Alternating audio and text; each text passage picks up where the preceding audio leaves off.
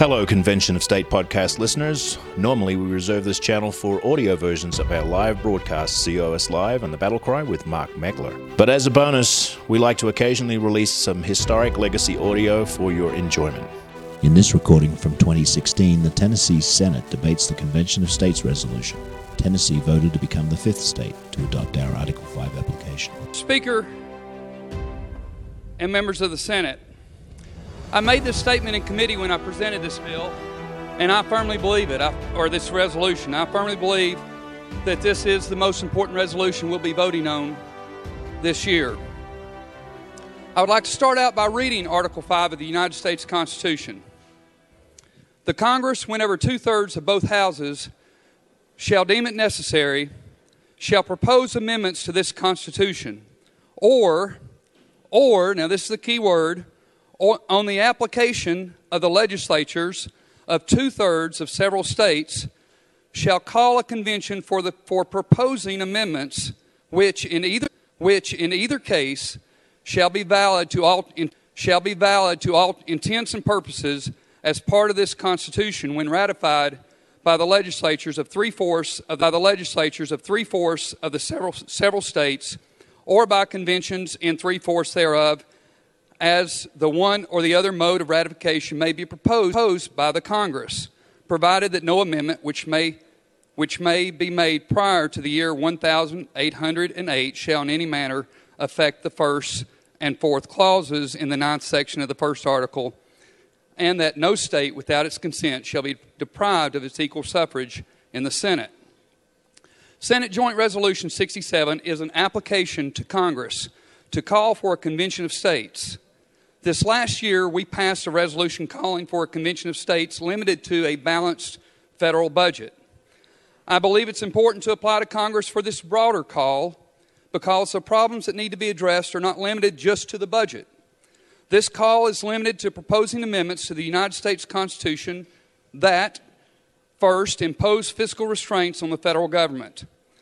The fiscal irresponsibility that's led to an almost eighteen trillion dollars debt is bipartisan. Both parties are to blame. Let's just look at the last four administrations. Under George H W Bush, our debt increased by fifty-two percent. Under President Clinton, our debt increased by thirty-seven percent. Under George W. Bush, our debt increased by eighty-six percent. And during the first four years of President Obama, our debt has increased forty-five percent. The second area that the call would be limited to is to limit the power and jurisdiction of the federal government.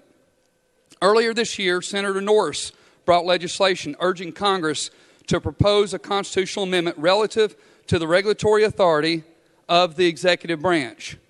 During discussions on that legislation, we talked about the federal government's regulating school bake sales, the rules being placed, the new rules being placed on higher education, and the new oppressive E P A water and air rules. The third area that the call would be limited to is to limit the terms of office for its officials and for members of Congress. Our framers envisioned a citizen legislature, which we had for the most part until the nineteen fifties. With the growth in the size and scope of the federal government, and the power and influence with becoming a full-time politician, it is time that we at least look at putting term limits in place. Now, I want to repeat the three areas again that the call would be limited to: to impose fiscal restraints on the federal government, to limit the power and jurisdiction of the federal government, and to limit the terms of office for its officials and for members. Three states have already passed the language we are considering today: Florida, Georgia, and Alaska. thirty-one states have introduced this language and are considering it this year.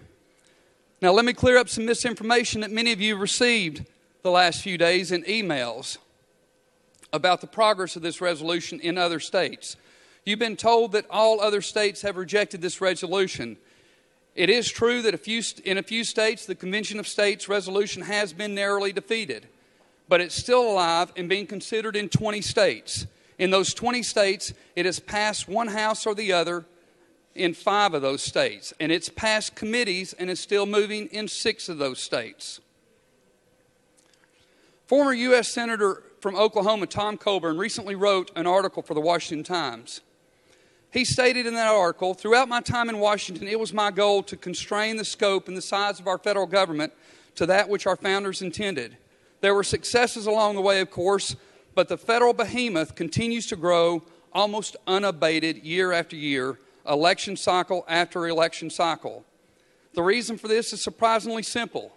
It's human nature to attempt to collect as much power and control as possible, and in few places is that more evident than Washington, D C Our national soul is being corrupted by Washington's unhindered and unconstitutional overreach. Our founders anticipated the federal government might get out of control at some point, and they gave us a constitutional mechanism to rein it in. It's called a Convention of States, outlined in Article five of the Constitution." I'm sure that you've received emails from people that are worried about the process, concerns that have been raised that a call like this could lead to a runaway convention that would completely destroy our federal Constitution. Let me assure you that such concerns are unfounded. First of all, Leader Norris passed a bill last year that, that became public chapter nine seventy-nine. This faithful delegate legislation, which other states have also passed, puts restraints on anyone that represents Tennessee at an Article five convention. Secondly, proposed constitutional amendments must pass an extremely high bar before they become part of our Constitution. First, thirty-four states have to issue an identical call calling for a convention. Second, at a Convention of States, a proposed amendment would then have to have thirty-four states approve the proposal before sending it to the states for ratification. Third, and finally, thirty-eight states would have to ratify the amendment before it would become part of the Constitution. In the fifty states, there are ninety-nine individual state legislative bodies. That means only thirteen of the ninety-nine could reject or stop any amendment to the federal Constitution, by far the most important safeguard that our founders built into this process. Mister Speaker, that's an explanation of Senate Joint Resolution sixty-seven, and I yield to members for questions. sixty-seven, Senator Bales moved adoption. It has been seconded. Senator Green, you're recognized. Thank you, Mister Speaker. Would the uh, sponsor yield? Yields. Ladies and gentlemen of the Senate, I, I rise in support of this resolution. I'm uh, very fearful for our country. Uh, if you look at our current debt situation, by twenty sixty-one, the entire revenue of the federal government will be consumed by only three items: Medicare, Medicaid, and Social Security, as they stand right now. That means in my son's lifetime, the entire budget of the federal government will go after those three items. We have got to rein in spending. Most economists believe that once the debt to G D P ratio, or the interest payments, is two hundred fifty percent, that the economy basically becomes unfunctionable. You know, it can't function. And for the United States, that actually is going to happen in the twenty fifties. Again, in the lifetime of my child. Right now, the C B O says the country will get to a point where its interest payments won't allow it to function. The two parties have shown themselves to be unable to reach any agreements. Even the sequestration, which was supposed to be this great solution, has failed. And now with cuts to the military that are going to take the United States military to force levels below where it was before nine eleven, meaning our U S government's military cannot defend two locations on the globe simultaneously. And they're making those cuts this summer because we can't afford it. It's incompetence. I go and support this as the last hope, the last possibility that we can rein in this gluttonous spending at the federal level and hopefully save this country. And I ask that you support this resolution and the sponsor. Thank you, Mister Speaker. Thank you, Mister Speaker. Would the sponsor yield? Yields. Senator Bell, would you you know, we all hear from our Tea Party and our and our ultra right wing friends, and they say, "Oh, you can't do this." The Eagle Forum's against it. The John Birch Society is against it, which I remind you started north of the Mason-Dixon line. But could could you explain to our Tea Party friends the difference in a convention of the states and a constitutional convention? A lot of people confuse the two, and I think there's a difference. Could you explain it? Mister Bell? Thank you, Mister Thank you, Mister Speaker. And Mister Speaker, I would I would just go back to Article five in the U S Constitution and what it says about uh, that uh, when the criteria is met, in other words, when an application of the legislatures of two-thirds of several states shall call for a convention for proposing amendments. And that's what we're talking about. It's not a constitutional convention to change the Constitution, but a convention to propose amendments, just like we've done twenty-seven times through the other method that uh, our founders gave us. We've amended our Constitution safely twenty-seven times. This is a way our founders gave us to amend the Constitution, but the states have never exercised this power. And I'd say it's time we we exercise that power that our founders gave us to propose amendments.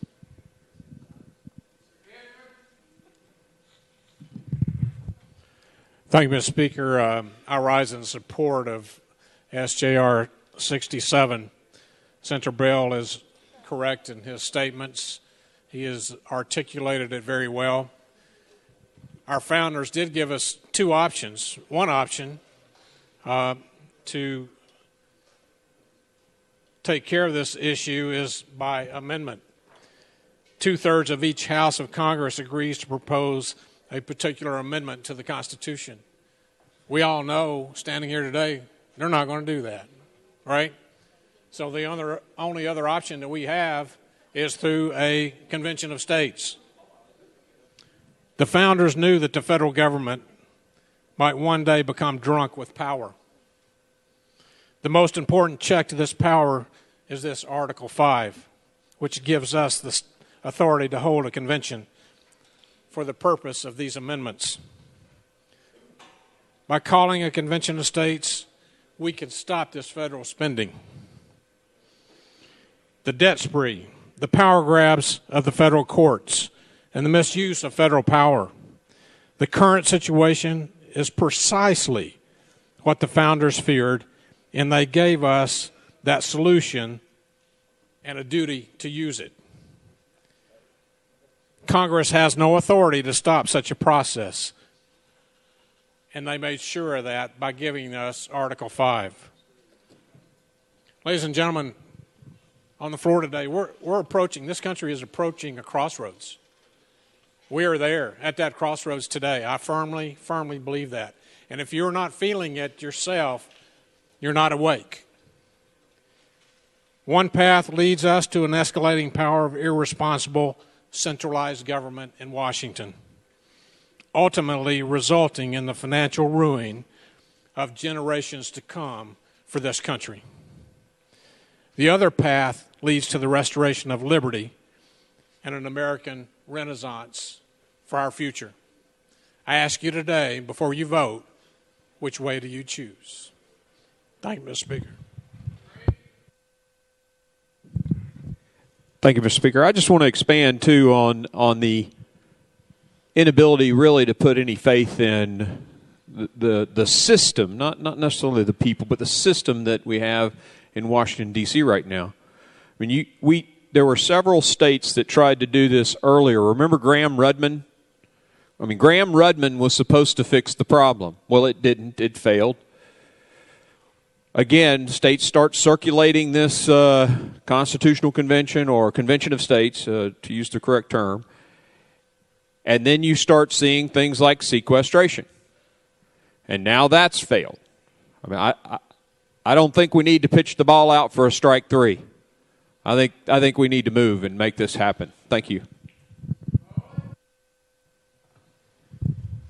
Thank you, Mister Speaker. Um, will the sponsor yield? Uh, I, I appreciate this, that it will address the runaway crazy spending that's taking place in Washington, D C.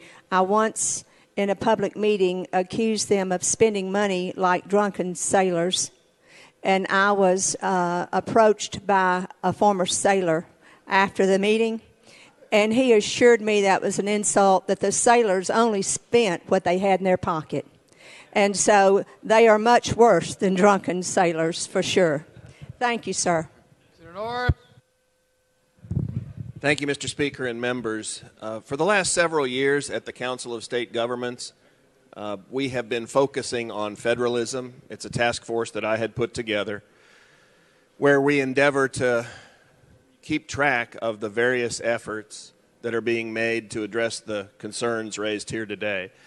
And I support Senator Bell's initiative. I support Senate Joint Resolution sixty-seven. It is one, as he has alluded to, of several important initiatives. We're not sure ultimately which resolution will prevail. But what I've come to appreciate over the last several years working with the Council of State Governments is this. The situation we have with Congress is just like the frog in the proverbial pot, the frog in the pot of water. You can throw them into a boiling pot and they jump right out, but if you turn up the heat slowly enough, you'll cook them. And in a sense, what we're doing with a number of these initiatives altogether is turning up the heat. We have our Regulation Freedom initiative that you all supported, and I appreciate earlier this year. We've had the balanced budget amendment resolution go out. These things are all working their ways through the various states, just like this. I think anything and everything we can do within reason to turn up the heat on those folks in Congress is the least we can do as states to step up and do our duty. I'm satisfied that our legislation, the Delegate Faithfulness Act of twenty fourteen, will impose sufficient reins on future delegates should this, should this resolution be the one that crosses the finish line and be the one that, that calls for that convention. I appreciate Senator Bell's initiative. I appreciate his ongoing efforts, and uh, we will pledge to join with you in those efforts to do what states must do to step up and exercise our constitutional rights, indeed our constitutional responsibility, to save this country. Thank you, Mister Speaker. Stevens and Senator Kyle. Senator Stevens, you're recognized. Thank you, Mister Speaker. I rise just to make three quick points. The first, uh, the first is uh, I, Senator Massey and I were mem were toll fellows through the through the um, Council of State Governments, and we had to do a project, and we were broken down by region, and the, each region came up with their own project that addressed their region. So this is bipartisan. This is all branches of government. Every region had the same basic complaint, is that they could not fix their own problems because the federal government was interfering in the state's ability to do so. Uh, in the South, we focused on transportation dollars. In the West, they focused on water rights. In the Northeast, they focused on energy and, and protection of the environment.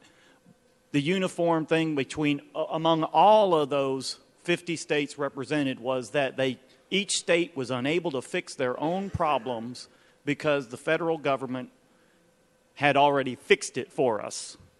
The second point I wanted to make was uh, Justice Antonin Scalia was at the University of Memphis Law School several years ago, and he and I asked him about this, and his response was uh, interesting. He said that the federal government would never voluntarily relinquish its power. The third point I want to make, and you can share this with kids that come through in your office, and I do, just to illustrate what a trillion dollars is. And I've kind of given this speech before, but I'll shorten it.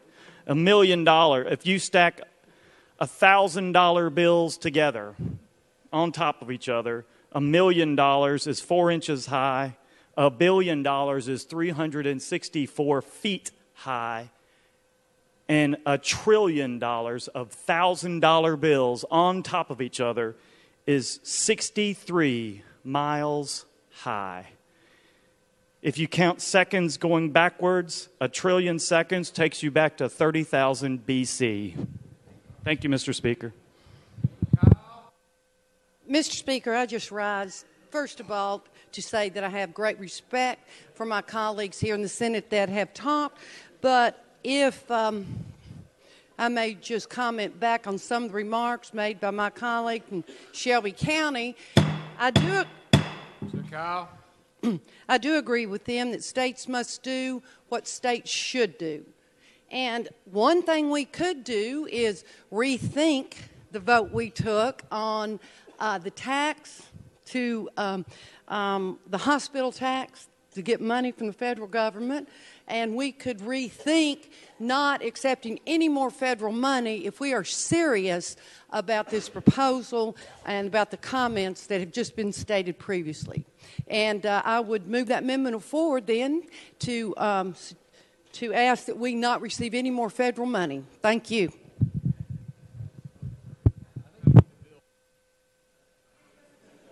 Can we amend this?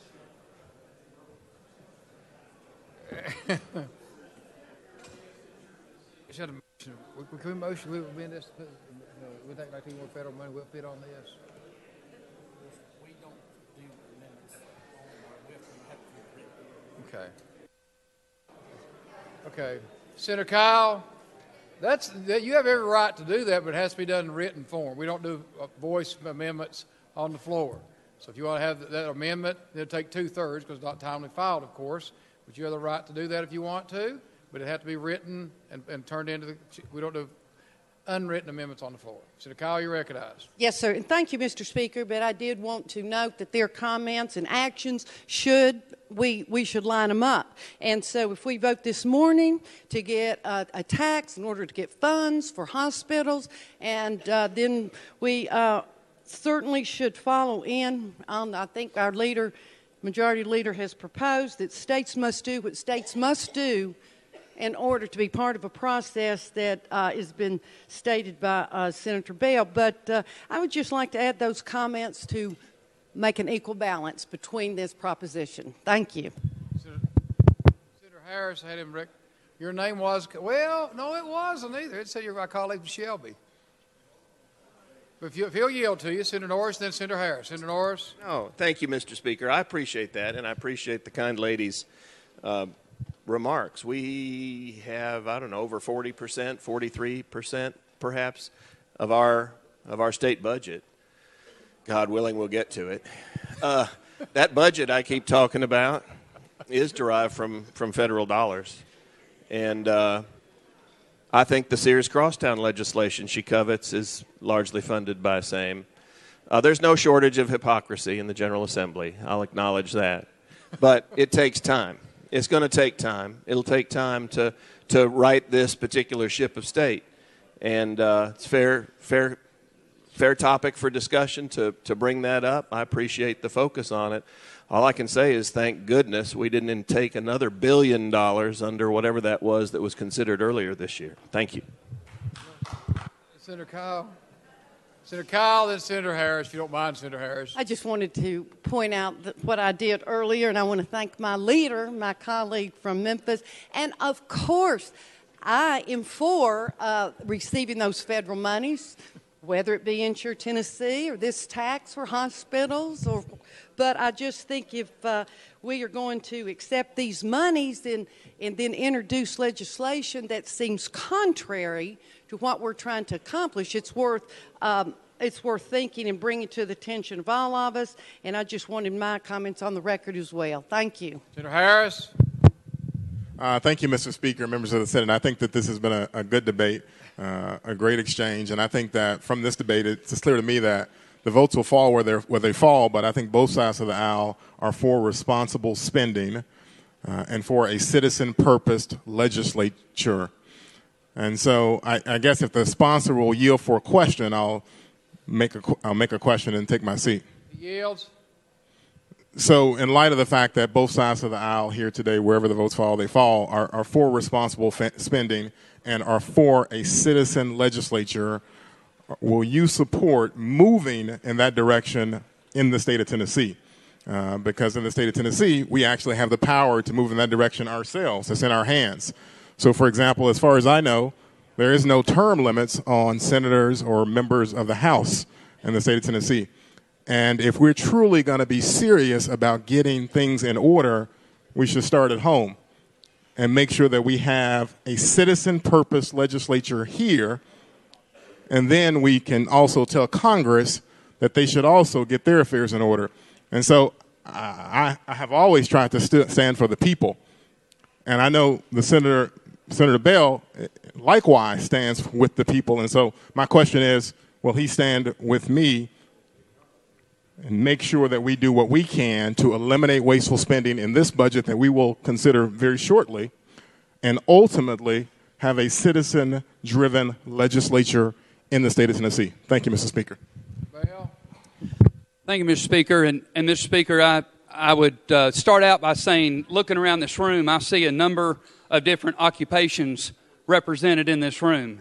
I would say we already have a citizen legislature. I, I have a doctor next to me, an attorney next to him, a retired m military person next to, next to them, businessmen, um, uh, insurance agents, uh, own, small businessmen, own a trucking company, pharmacists, Uh, pharmacy, C P A. I, I'm going to go home and start pressure washing houses and cleaning windows on houses next week. That's what I do for a living. I don't, I don't think you can get much more. I tell people back home um, when they when they see me climbing on the side of their house, cleaning windows and pressure washing their house, they say, "I can't believe my senator's out here cleaning my house." And I'll say, uh, well, that's the type of legislature you have in Tennessee. People who go to Nashville, do their work, and go back home. That's no longer what we have in Washington, D C And that's what our founders intended for us to have, and it's not what we have any anymore. And that's why that's where I'm going to draw a difference uh, between what needs to happen in D C and maybe what needs to happen here in Tennessee. And you can look around at our two different bodies in the House and the Senate, and you can see we've had a major turnover in the last six to ten years. We don't need term limits here because our citizens keep turning us over in Tennessee. And that's, that's what has happened time after time again. Senator Tracy? Thank you, Mister Speaker. I move previous question. Without objection. Without objection, the question is put. Senator Bell, you may close on S J R sixty-seven. Mister Speaker, members of the Senate, I appreciate the discussion. I appreciate the debate. And in closing, Mister Speaker, let me now read an account of the seventeen eighty-seven Constitutional Convention. After some debate, Madison, that's James Madison, removed reference to the convention amendment process, giving the national legislature sole authority to propose amendments whenever it thought necessary or when two-thirds of the states applied to the national legislature. Several delegates voiced opposition to the idea of the national legislature retaining sole power to propose constitutional amendments. George Mason argued from the floor of the convention that it, and I'll quote here, would be improper to require the consent of the national legislature because they may abuse their power and refuse the consent on that very account. Mason added, and I quote, "No amendments of the proper kind would ever be obtained by the people if the government should become oppressive." In response to these concerns, the convention unanimously voted to add language allowing the states to apply to Congress for a convention to propose amendments to the Constitution. Ladies and gentlemen of the Senate, our federal government is out of control. Our debt is eighteen trillion dollars and growing. We are inundated with new and oppressive regulations constantly. Today, if we adopt S J R sixty-seven, we will be saying it's time for the states, and specifically Tennessee, to utilize a tool our founders gave us to rein in an out-of-control federal government, a tool that's been available and within our reach, but it's been ignored and neglected for two hundred twenty-eight years. Ladies and gentlemen of the Senate, it's time for, the, for Tennessee to grasp the Article five tool, the tool our founders unanimously adopted in seventeen eighty-seven to combat the Leviathan that our federal government has become. Thank you, Mister Speaker. Thank you. It has been a great debate. The question has been put. Senator, Senator Bell has closed. We're on the board. Those in favor, vote aye when the bell rings. Those opposed, vote no. So every member voted. Mister Clerk, take the vote. Ayes twenty-three, five nays. Check out all content at convention of states dot com slash pod. Thank you for listening.